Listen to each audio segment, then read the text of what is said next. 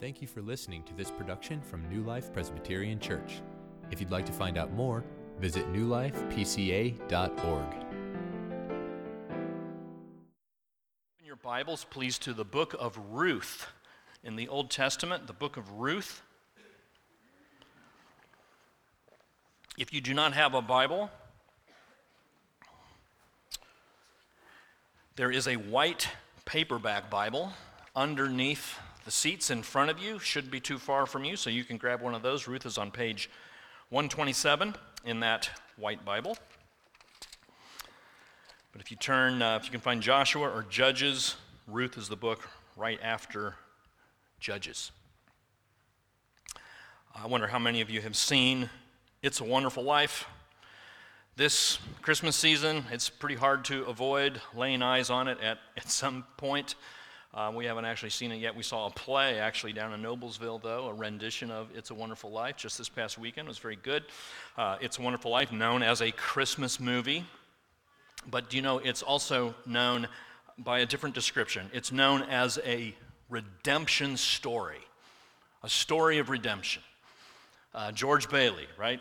He's the owner of the bank, and George Bailey loses um, all the money, and uh, the bank is on the brink of closing down, and he is destroyed in his heart. He is in despair. He feels like his life has come to an end, and we see a broken down man, and yet God sends him an angel, and God sends him friends and family to come and bail him out of his problem, to deliver him, to rescue him, or we might say to redeem him.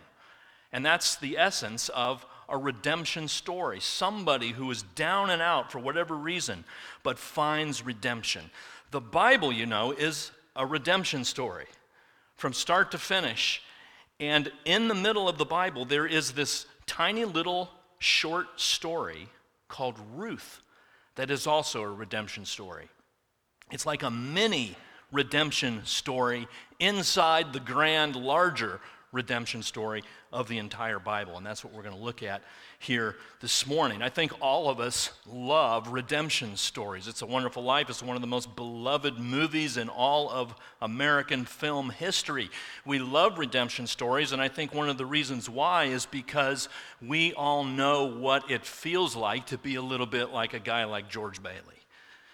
We all know what it feels like to be broken, to be in despair, to feel like we've ruined our lives, to feel like we've made mistakes that can never be corrected.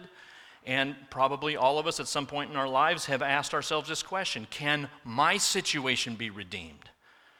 Can I be redeemed? Or is my life so broken down that it's beyond redemption? We identify with redemption stories for that reason.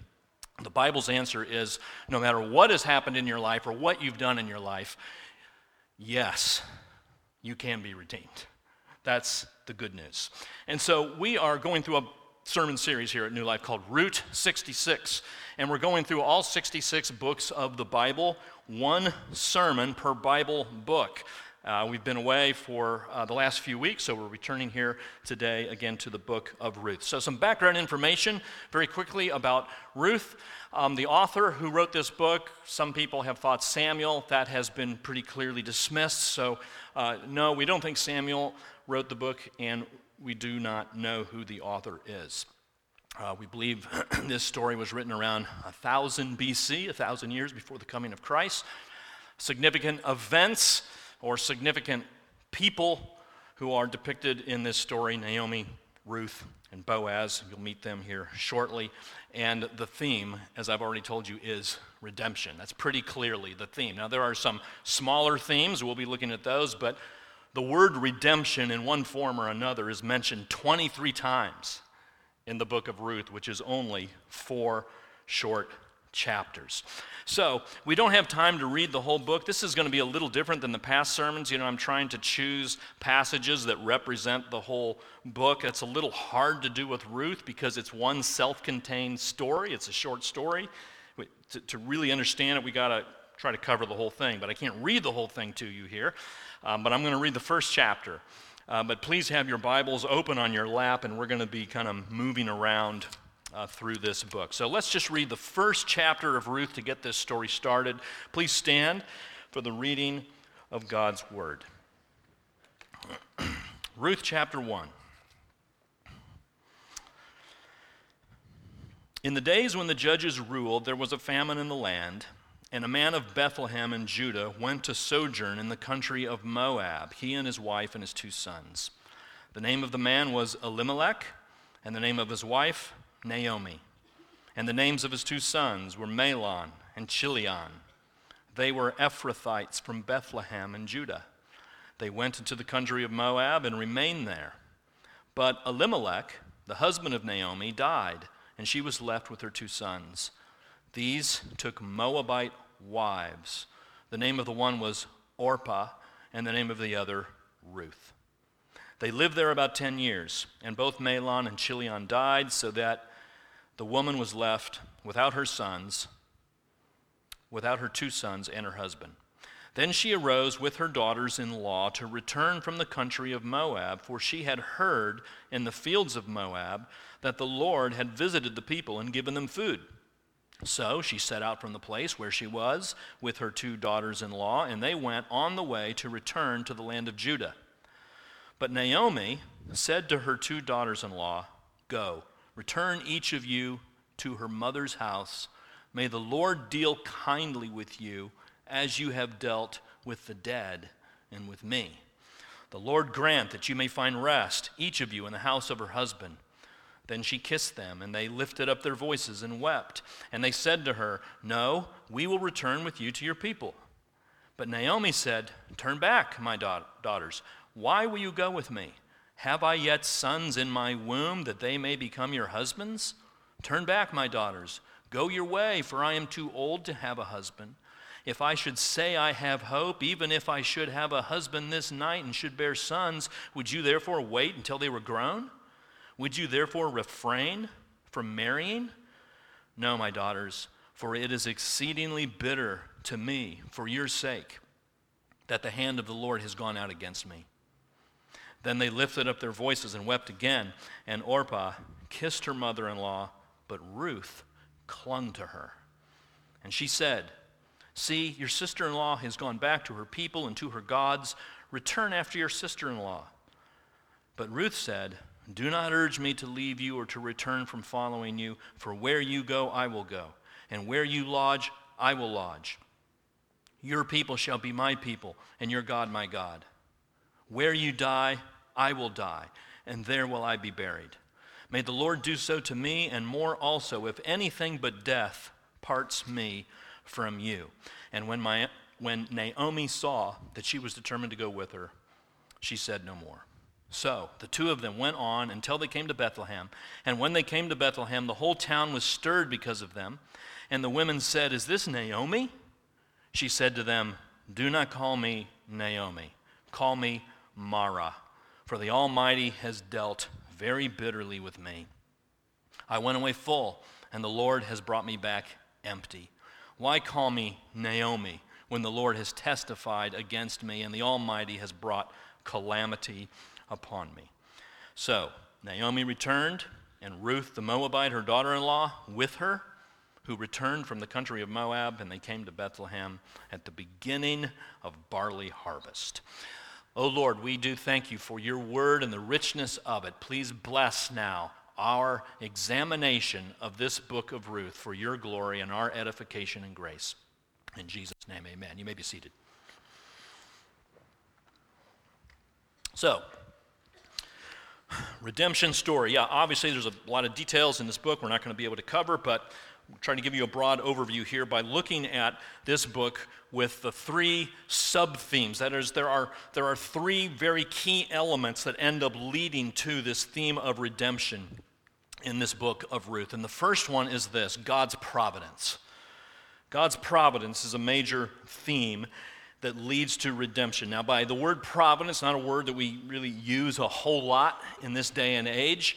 Uh, by that, I just simply mean God's holy and wise governing of all his creatures and all their actions.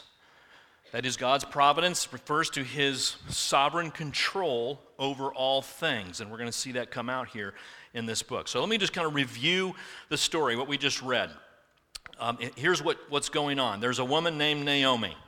She has a husband, and she has two sons. There is a famine in Israel, and so they flee Israel and they go to the country of Moab, about 50 miles east of Bethlehem. Not far, but it gets them to a place where they can get some food.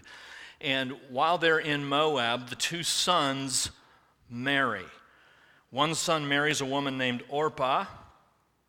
Now, don't misunderstand, it doesn't say Oprah. It's not Oprah Winfrey here. Orpah. And then the other son marries a woman named Ruth. Um, but eventually, Naomi's husband dies, and those two sons die as well. So now there's Naomi left in Moab with her two daughters in law. And so when they hear that the famine is no longer happening in Israel, they decide to go back, Naomi and her two daughters in law. And as they're traveling back to Israel, Naomi speaks to her two daughters in law and says, Look, there's really no reason for you to come back here with me. It's not going to work out well for you. Uh, the chances of you getting married are pretty slim, so you should go back to Moab. And Orpah hears that and says, Okay. And she turns around and she, she leaves and she goes back. But Ruth says, No, I'm not going to do that. I'm not going to leave you, Naomi. And she says here in verse 16, she says, um, Where you go, I will go. Where you lodge, I will lodge. I am going to follow you wherever you go. And so the chapter then ends in verse 22 and says this Naomi returned, and Ruth the Moabite, her daughter in law, with her, not Orpah, she's gone back who returned from the country of Moab, and they came to Bethlehem at the beginning of barley harvest. Now, that seems like an incidental detail, but this is actually a kind of a foreshadowing. This is getting us ready for something to happen. And in fact, what it's telling us is that they have arrived back in Bethlehem at just the right time barley harvest time. And in chapter 2, then, we get to see God's providence unfolding in more detail. So, we didn't read this, so hopefully you know something of the story, but, but if not, I think you'll get the gist of it. So, here, here's what happens Naomi and Ruth are back in Bethlehem, and Ruth, the younger lady, decides that she's going to go to work. And so, at the start of chapter 2, Ruth finds a field, chapter 2, verse 2. It says, Let me go to the field and glean among the ears of grain. Glean means simply to come into a field and pick up the grain, the barley, the crops that have been left over. This is what Old Testament law commanded uh, farmers to do for the benefit of the poor. Naomi and Ruth are poor. And so Ruth goes into this field, begins to work, and then look at verse 3, chapter 2, verse 3. It says, so, they, so she set out and went and gleaned in the field after the ripper, reapers, and she happened to come to the part of the field belonging to Boaz. Now, that's a significant phrase. She, she happened to come. The, the implication there is just, you know, what a coincidence that Ruth happened to come to this particular field. But this was no coincidence at all, was it? This is by God's providence that Ruth begins gleaning in this particular field because as she goes into this field, she meets this guy named Boaz. And Boaz takes great favor, looks upon uh, Ruth with great favor. And throughout chapter 2, we see Boaz takes care of this Moabite woman. He makes sure that she is protected, that none of the other men lay a hand on her. He makes sure that she gets the water that she needs. He makes sure that she has an ample opportunity to glean and pick up all the leftover crops. He makes sure that she gets fed with as much as she wants. And then eventually she returns home. After this long day, Ruth goes back. And she talks to Naomi and she says, You'll never guess what happened. I went out gleaning in this field and I met this man named Boaz. And Naomi, we're going to kind of imagine, Naomi's eyes probably got really big and said, Who, who did you say? And Ruth says, I met a guy named Boaz. And Naomi says, I know who Boaz is. Boaz is a member of our family. If you look at verse 20 in chapter 2, Naomi said to her daughter in law, May he be blessed by the Lord, whose kindness has not forsaken the living or the dead. Naomi also said to her, The man is a close relative of ours, he's one of our redeemers. Now, we'll talk more about what that means. What does it mean for a person to be a, a redeemer? But this is an extraordinary connection here that has been made. Now, think about this. Ruth is a Moabite. Ruth is coming to Israel. She has no idea who owns what field. I mean, she's just walking out into a field. This looks like a good place to start, and she starts gleaning. And it just so happens that she meets a man who is just about to change her life and to change Naomi's life. This is going to be the most important connection in her entire life. That's not accidental, friends. What, what we're seeing here is that although our lives very often seem to be filled with random, haphazard, accidental events, running into people here, getting a certain job, meeting somebody in the grocery store, finding yourself in Muncie or Yorktown, all of these things that, that happen, they seem random, but what the Bible would teach us is that behind all circumstances, God's unseen hand is weaving all details together for your good and for your blessing and for your redemption. One of the most popular verses in all the scriptures is Romans 8:28, and it applies here. We know that for those who love God, all things work together for good for those who are called according to his purposes. And this is what's happening for Ruth.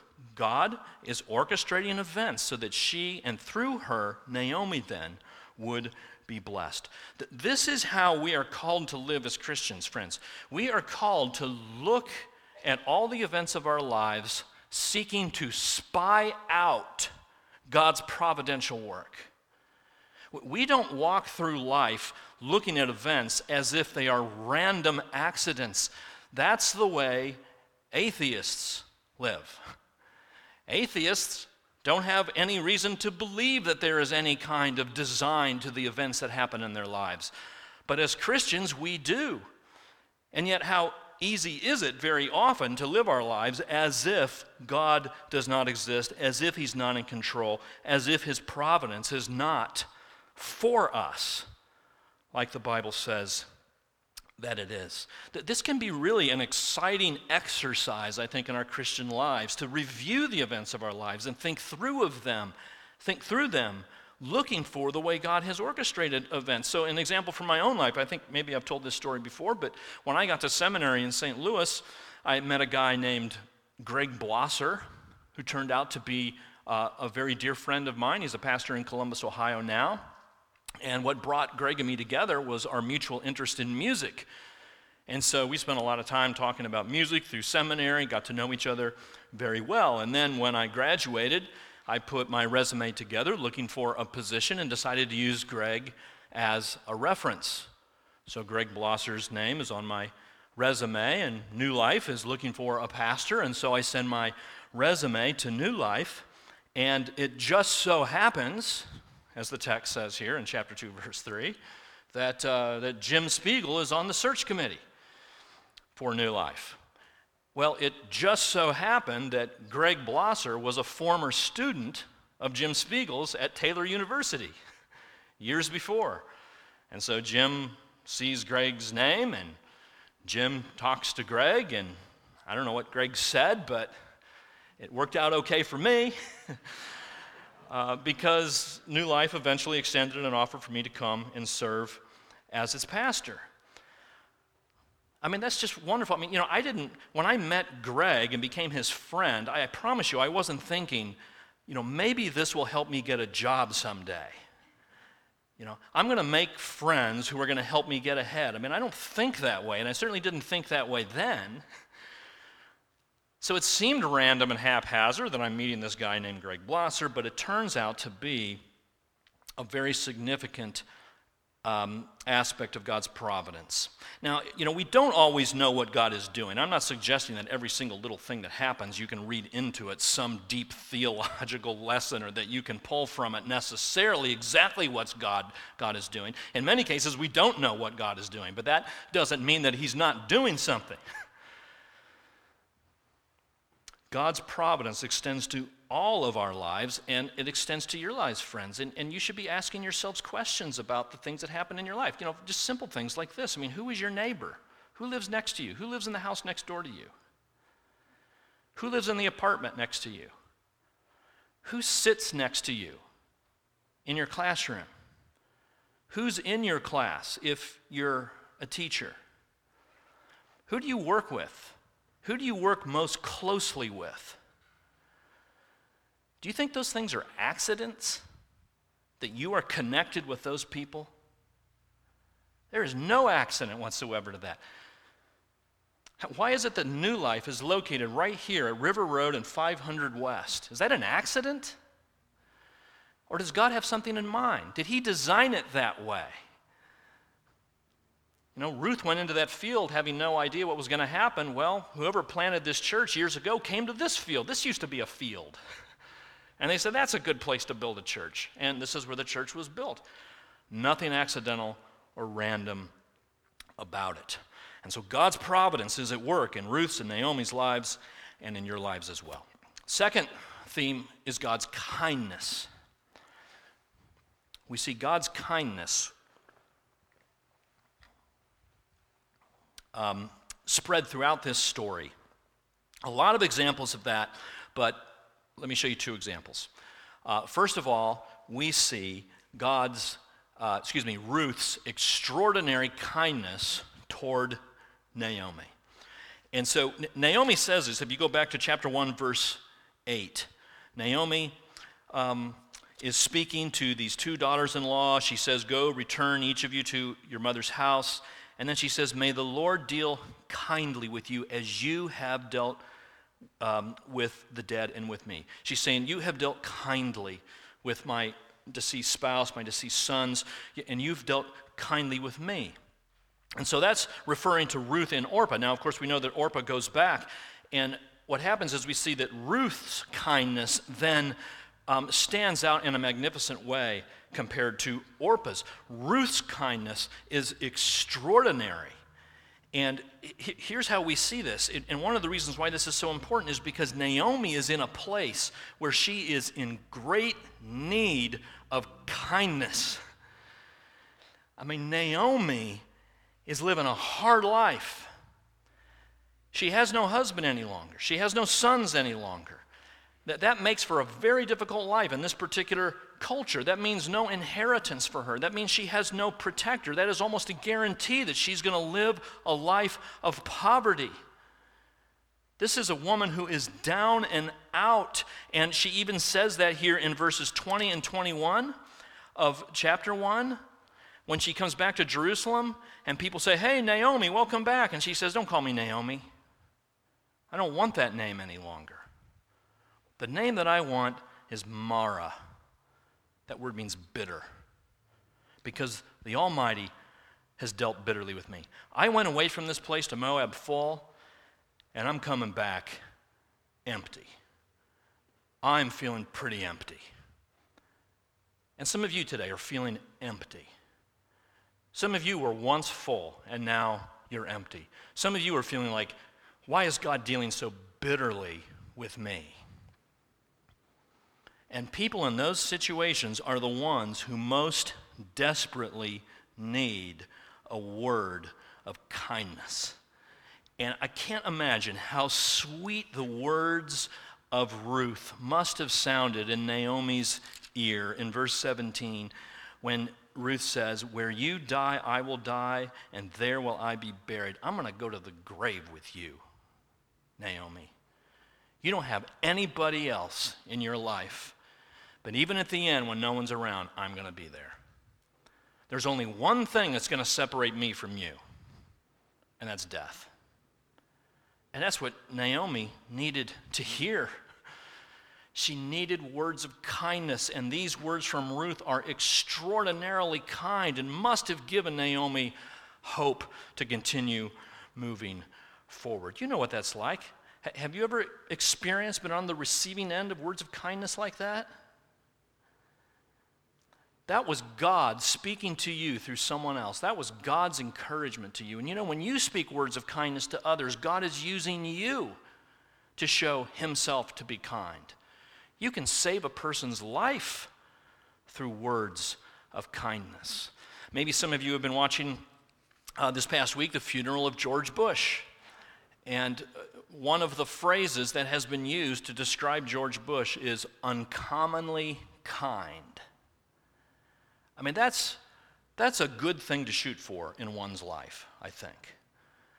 I mean, if, when, when you pass away, will people describe you as kind?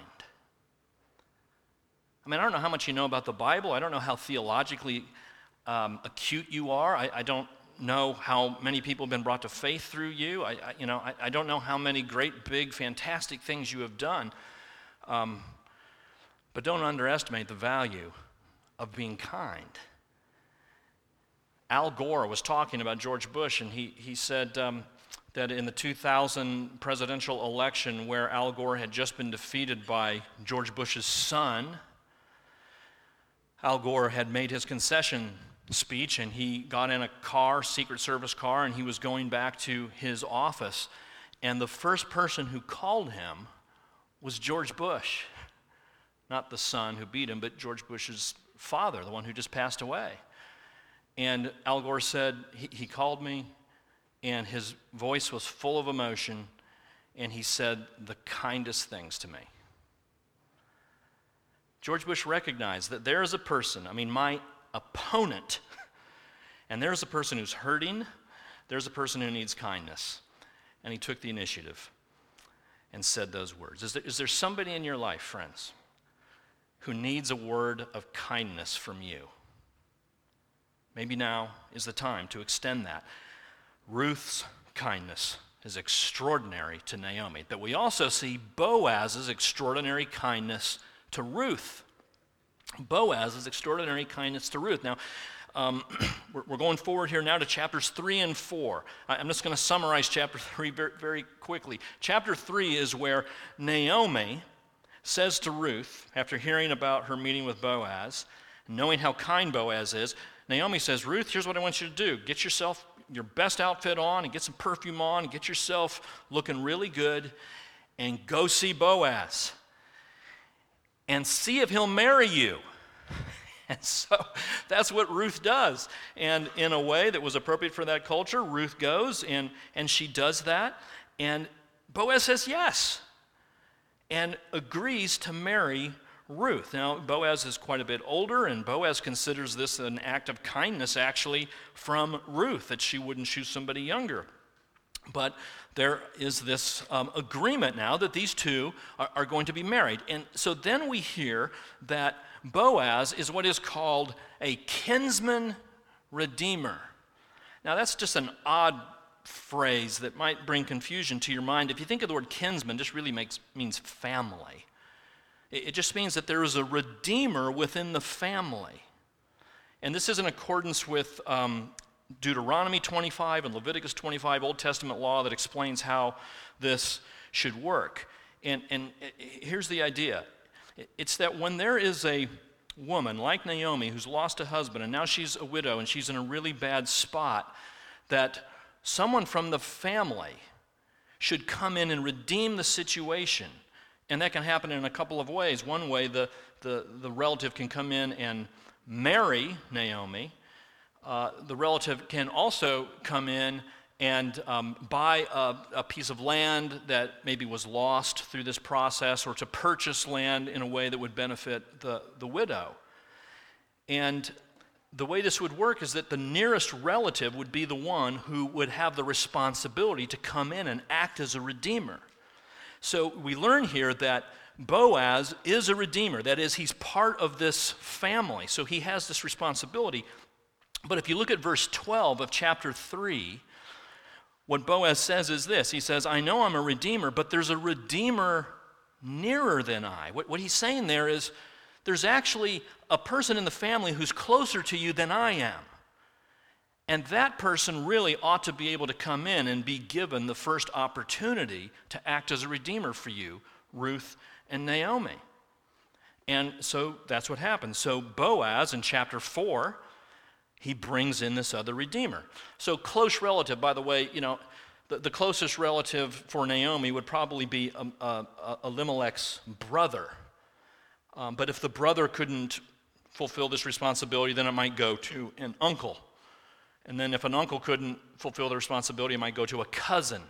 And so those are getting farther away. The close one would be a brother. Now, we don't know what Boaz's exact relationship was to um, Naomi, but we know that he was a more distant relative than this other person, okay? So, chapter 4, Boaz brings in this closer relative and says, You've got first rights to this land. We, we also learned that Naomi is selling land in chapter 4. So she's offering up this land for sale. And this relative is given the opportunity to buy it. And so Boaz says, You're the nearest, closest relative. You're the redeemer. Do you want to buy it? And he says, Yeah, I'll buy the land. And then Boaz says, Okay, well, there's one other thing you got to know. If you buy this land, you got to marry Ruth too. She's part of the deal. It's a package deal. You got to take her as well. And the Redeemer says, eh, maybe not. And he says, No. Now, I don't think that is really supposed to be an insult toward Ruth. Probably what's happening here is the man is thinking, um, you know, if I purchase this land and um, Ruth is, is married and then has a son, then that son is going to inherit the land and I'm going to lose that land. So actually, this might not work out so well for me financially. This might not enhance my estate. This might make me poorer. So he's thinking of the cost, he's thinking of the sacrifice, and he's not willing to do it, not willing to pay the cost. But that's exactly what Boaz wants to hear. Because Boaz steps in and says, I am willing to pay the cost. I'll take the risk. I'll buy the land and I'll marry this woman. And I will take her into my family, and all of her sadness, and all of her pain, and all of her trouble, and all of her difficulties, she and Naomi, I'm taking them all into my life. I'm going to give myself for this person. That's what a redeemer does. And do you see the beautiful picture of the gospel here? The love of Boaz for Ruth and Naomi pictures in a faint way the love of Jesus Christ for you and for me. Because Jesus steps forward and says, I'm willing to pay the price for my people. I'm willing to go to a cross for my people. I'm willing to die for my people. I'm willing to shed blood for my people. I'm willing to purchase them.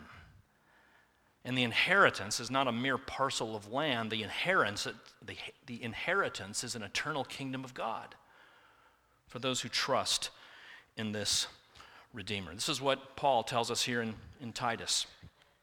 He says, When the goodness and loving kindness of God our Savior appeared. He saved us not because of works done for us, done by us in righteousness, but according to his own mercy.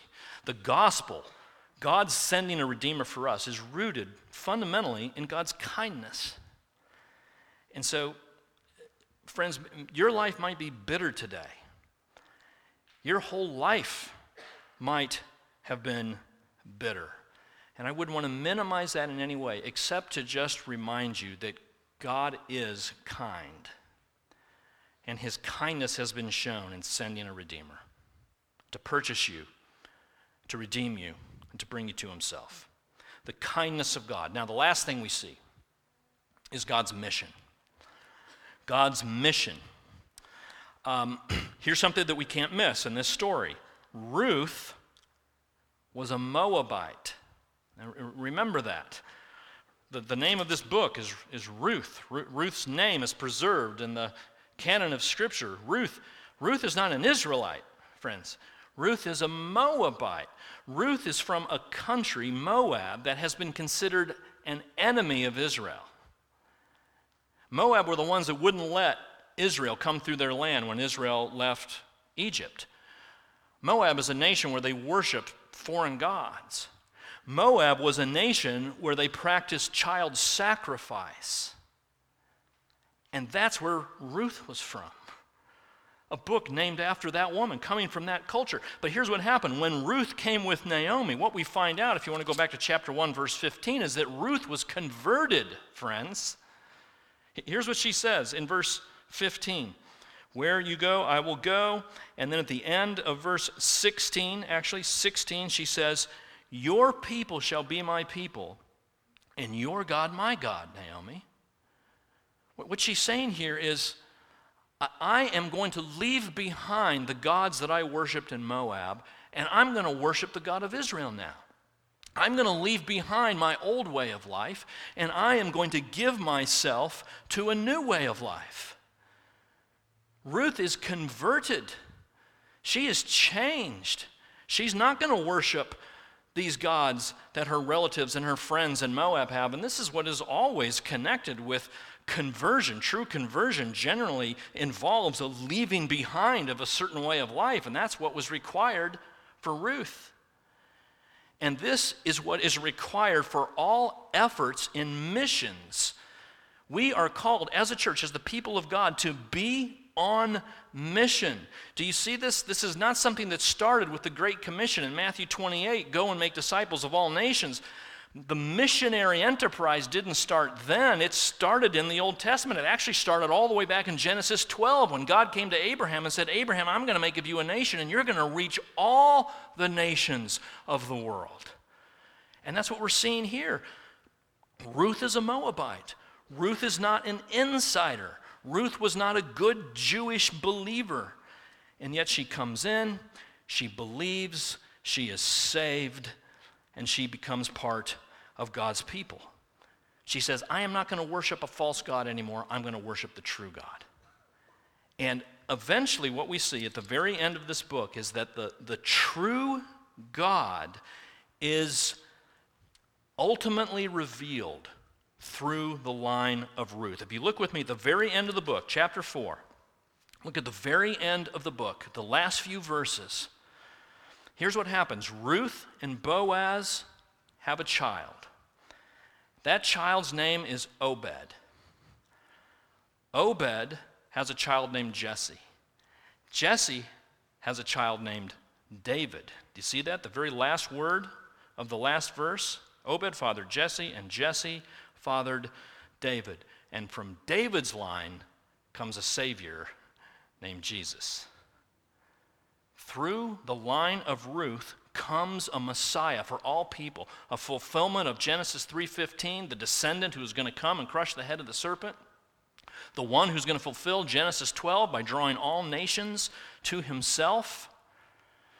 The one, do you remember in the Christmas story, Luke chapter 1, the angel comes and speaks to Mary and he says this Mary, you will conceive in your womb and bear a son, and you shall call his name Jesus. He will be great. He will be called the Son of the Most High, and the Lord God will give to him the throne of his father David. Jesus' father was David. Jesus considered the son of David. All through Ruth, a Moabite, a former enemy of the people of God. Friends, this is an essential part of the whole biblical story, and that is this that you and I are always on mission. Do you see yourself that way as a Christian? You're on mission.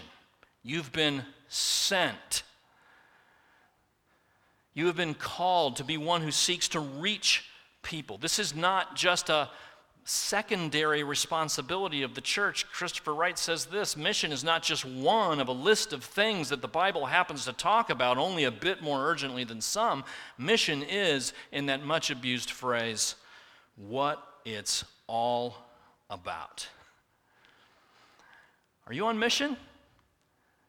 Do you want to reach the people in your life, in your family, in your workplace, in your neighborhood? Do we as a church want to reach the people surrounding River Road and 500 West? Do we want to reach Yorktown and Muncie? Do we want to reach the nation for the gospel? Do we want to reach the world with the gospel? Do we? If we don't, if we have no interest in that, if we're apathetic about that, we're missing the whole point of the scriptures. Because it's about mission. And through this mission, people get redeemed. People get redeemed. So, redemption in the book of Ruth. God's providence works all things together so that his redemption will be accomplished. God, in his kindness, sends a redeemer and then sends kind people to bless others. And God's people think of themselves as constantly on mission, opening their mouths to proclaim the gospel, blessing and supporting missionaries throughout the world, looking forward to that day when every knee will bow and every tongue will confess that Jesus Christ is Lord. Let's pray. Uh, Lord, we do thank you so much for your word, the way all the various elements of your word are tied together in accordance with your wisdom and your providence. Thank you for the way you use Boaz, Naomi, and Ruth. Thank you for the cost that Boaz was willing to pay, but thank you most of all for the cost, Jesus, that you were willing to pay for us, your people. And it's in Jesus' name we pray. Amen.